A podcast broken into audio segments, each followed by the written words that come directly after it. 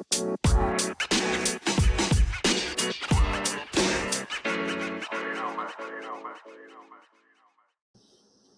ー、鎌倉 SN ラジオ、よろずです。春です。よろしくお願いします。よろしくお願いします。今日はね、久々に面白かった本の話なんですけど、ほうほう。まあ、結構僕、韓国文学が好きで、えー、これがね、なかなか面白い本がたくさんあって、面白い作家さんがたくさんいて、うん。まあやっぱ韓流ブームですけど、うん特にね、文学の方が実は熱いんじゃないかと思ってるぐらいなんで、韓流っていうと、ヨン様とか古いけど。ドラマで言うね、うん。ああいうのしか出てこない。最近は K-POP だけど。の園とか、あ、そうそうそうそう。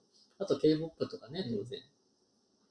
ただね、そう、実際 K-POP とかすごいし、だけど、ちょっとね、文学とか映画とかもやっぱよくて、それこそさ、うんパラサイトっていう映画がアカデミー賞作品賞あそうだねあれも韓国映画ですし、ただ文学ってあんまり取り上げられてないんだけど、うん。韓国文学はね、すごい質が高いですね、本当に。おもうね、本当絶対読んだ方がいい作品は多くて、うん。あんまり、まあでも結構日本語訳されてるの多いんで、なるほど。で、これ、ね、割と最近の作家さんの本で、千個の青っていう本があって、うんうん。チョン・ソンダンさんっていう作家さん、女性の作家なんだけど、うん。結構若い作家なんだと思うんですけど、うん。これが非常に面白かったなと。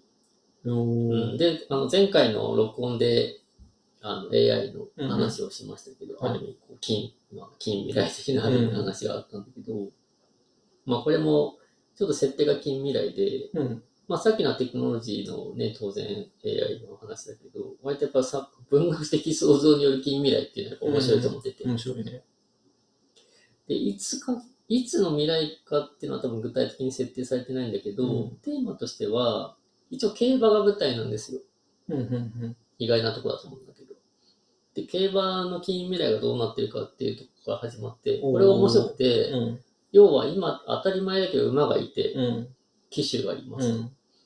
で、今の競馬だと大体時速ってうん。70キロぐらいなんだって。だいぶ馬の早いな。60から70ぐらいがうん今の競馬の平平均的なうんトップスピードらしいんだけど、これが、要は人間がスピードに熱狂すると、うん。もう将来的に機種がうんヒューマロイドに置き換わるっていう設定なので、おーこれがまず面白いなと思って。うで、そうなるとどうなるかっていうと、うん体も軽くできるし、うん。動きも無駄な動きがなくなって、走りに最適化された動きができるから、うんスピードが上がると。まあ、軽いし、軽いのはでかで、いからね。最終的に、まあ、このけあのこの作えー作品の設定では90キロぐらいまで出るようになったっていうとこで、うんまあ、ありえそうだし面白いなと、うんまず。で、そしてまたの競馬にみんなこう熱狂していくみたいなところが一つ描かれていて、うんただその弊害として、うん。当然馬への負担も増えるし、で、やっぱ馬は結構寿命うん。うん。要は競走馬としての寿命が結構短くなって、すぐ足もやっぱ怪我しちゃうみたいなのは当たり前のようになってて、一方でまあロボット、上のロボットも、やっぱりなんかトラブルですぐ壊れたったらすぐ置き換わるとか、うんまあそんな感じで、えー、まあ話が進んでいって、うんまあ登場人物としてその競走馬、ある競走馬とそのロボット機種うん。が一応まあ主人公的なうん。設定。うん。で、あるタイミングでどっちも引退しちゃうんだよね、当然。うん馬は足が悪くなって。うん。で、ロボットの方は、あるタイミングでどうやらお落馬しちゃって、うん。で、か、なんかボロボロになっちゃうみたいな。で、なんか、なんかの手違い、本当は廃棄されるんだけど、その AI 的なものが、なんかま、なんかの偶然で、うん。本来の競馬の機種の AI じゃないなんかが埋め込まれて、うん置き換わって、うんちょっと普通の競走馬の機種にない挙動をし始めるみたいな、あの話、話とかも。うんで、たまたまその別の主人公である女性の高校生みたいなのがいて、うんその子がロボットマニアでうんずっと勉強してて、うん。あるタイミングでそのロボットを自分のお小遣いで引き取るみたいなところの話が始まるのよ。で、その子はその子で、まあロボットを修復して、うん。みたいな話とかがあって、最終的にはなんかその、どっちも引退しちゃったんだけど、ん馬も。うん。最終的にもう一回だけレースに出させたいから、うん。ロボットを直して、うん。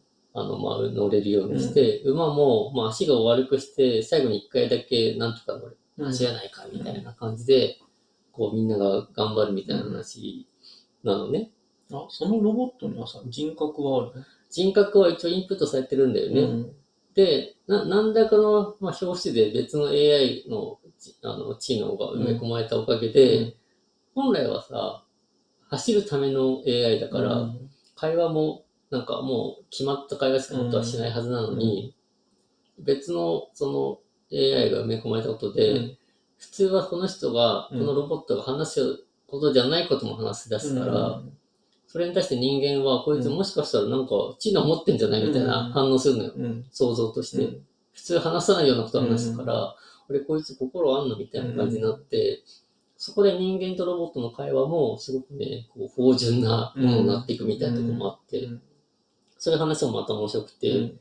で、その高校生の子も、なんかロボットマニアでどっちかっていうとすごく閉鎖的な子なんだけど、心が、心がすごく、なんか、ちょっと広がっていくというか、うん。解放されていくし、結構いろんな登場人物がそのロボットとの対話でうん。救われるみたいなところがあって、うんそのと高校生の女の子もお姉さんがいるんだけど、お姉さんは実は足が悪くて、うん。車椅子生活なんだけど、まあなんていうかそのロボットとかとの話とかで、結構なんか別の、なんだ、まあ、ちょっとこう希望を与えられるみたいなとこあったり、お母さんもなんかもうお父さんが結構ち子供がちっちゃい時亡くなっちゃったから、女一つ、女一人でうん。なんか頑張ってなんとかその日その日で働いてるんだけど、で、ある意味もう生きがいみたいなのもないみたいな感じなんだけど、なんか改めてその人の心的なところをこう気づかされて、ちょっと子供ともこう仲良くしなきゃみたいな風になったりとか、結構その周りの登場人物の、なんか、まあ伏線じゃないけど、そういったところも一個一個すごい丁寧に描かれていて、うん。そのロボットが単純にこう、機械的なうん。ことをやってる、本当はまあ実際 AI だから、うん。あるプログラミングに従ってうんきっと動いてんだけど、あたかもこう人のようにうん。意外なことを話したりとかうん。することで、こう人間側が逆にハッとすることがたくさんあるみたいな感じで、まあ最終的にはちょっとストーリー的にはこの最後に一試合走るっていうところで、まあそれを、まあいろんなことがあって終わるんだけど、このね全体のバランスとか最後の持っていき方とかも含めてね、すごく面白い作品でしたね。うん。なんか、あれだね。刺激を、刺激を受けるというか、あの、考え直すことがいっぱいありそうなス。トーリーだね。うん。なんかね、すごく刺激が与えられる本だよね。うんなんかやっぱ韓国の人なのかの、なんか特性じゃないけど、結構想像力が外向きにちゃんと向いてるなと思ってて、日本の作家ってどっちかっていうとこう、内向きだなって僕は思ってるので、明治以降さ、うん。詩小説。そう、小説っていうさ、ある潮流が一個あったから、私はこう考えてるみたいな、自分向きうん。の自分の前のことで書くみたいな方が多かったけど、韓国はね、そんなことなくて、うん。やっぱ外を向いてるんだなっていうのが、うん。なんとなくやっぱ文学でも感じますよね。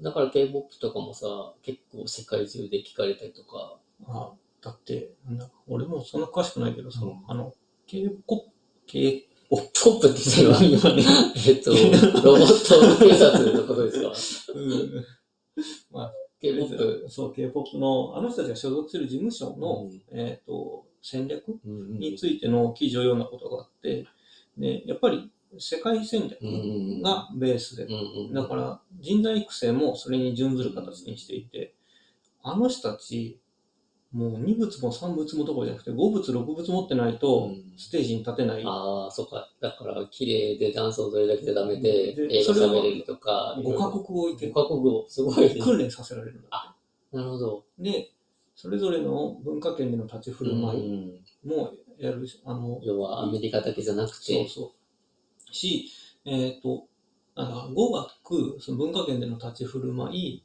でもちろん歌、ダンス。で、さらにはその人が持ってる特性、うん。お要は個性だね。うん。いうのを徹底的にやってっ。ていう、それに、を勝ち抜いて勝ち抜いてきた人たちがあそこに、精鋭が残ってるもんね。BTS とかさ、アメリカ BTS はすごいよ。うん、アメリカツアーでさ、あの、アメリカの人種、人人種のるつぼのアメリカの、あの、様々なさ、バックグラウンドを持った女性に、アジア人男性が黄色い感染を受けているって、ちょっと信じらんない。そう、びっくりしちゃって、そう、BTS すごいし、この前だってロ、ロラパルーザっていうフェスがあるんだけど、うん。結構有名なうん。三大フェスの一つぐらいのあれなんだけど、そのヘッドライナーを BTS の J-HOPE っていう一人がうん。やってて、うんすごいね。びっくりしちゃった。うん、日本人だとありえないね。もうありえないし、イギリスで勤めてるヘアデザイナーの人はちょっと知り合いにいるんだけど、その人が、もう何が起こったんだろうって思った時に、白人の男の子が、うん韓流の髪型にしてくれってあらしいね。来たって。一時期そういうの流行ってたよね。そう売ったりっていう聞いたことあって。うん、で、やっぱりさ、あの、これはもう個人的経験の枠の中うんだけの話なんだけど、一人旅でさ、世界、それなりにあちこち行ってる方だけどさ、うんやっぱヨーロッパ一人でアジア人の男性がいるとさ、まあ、明確に差別されるわけですよ。まあそうだね。ああ、イエローってこういうことかな、みたいなさ、っうんていう経験は自分は知ってるからさ、それがさ、まあ全然お国が違うけどさ、同じハンデを背負ってるはずの人たちがさ、うん。今やさ、スターになってるわけじゃん。アイドル的なね。うん。もう、それであってさ、彼らは何をしたんだろう、戦略的に何をしたんだろう？ってまあね。どうやってその地位を築いたかだよね。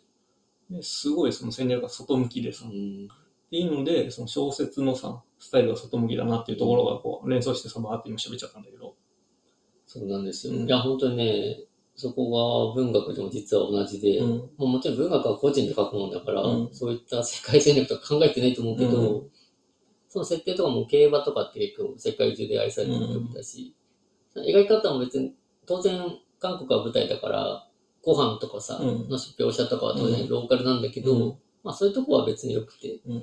テーマとしては全然こう誰が読んでも面白い内容になってってる。日本人だとちょっと、まあもちろんね、例えばコンビニ人間っていう小説があったの知ってる、わかん。あ、本当うん。5、6年前の芥川賞取ったんだけど、うん。まあフランスとかで翻訳されてるから、うん。かなりまでやっぱフランスなんだよね。っていう話あるけど、うん一応他、まあ、翻訳はされてるから、まあそれはそれで日本の個性なんだろうけど、うちょっとやっぱ韓国すごいなっていうので、なんか文学的にもすごく、全然日本人の想像じゃ及ばないことを書いてて、いろんな作品がね、いい作品が多いんで、うんあんまり偏見を持たずに読まないといけないなと、そうだね。うん、改めて思った次第ですね。なるほど。いや、韓国、バカにしちゃいけないですね。僕はしてないけど、大、侮りがたしみたいな感じそう、侮り方しぐらいですね。はい。はいというわけで今回はそんな話です。ありがとうございます。ありがとうございました。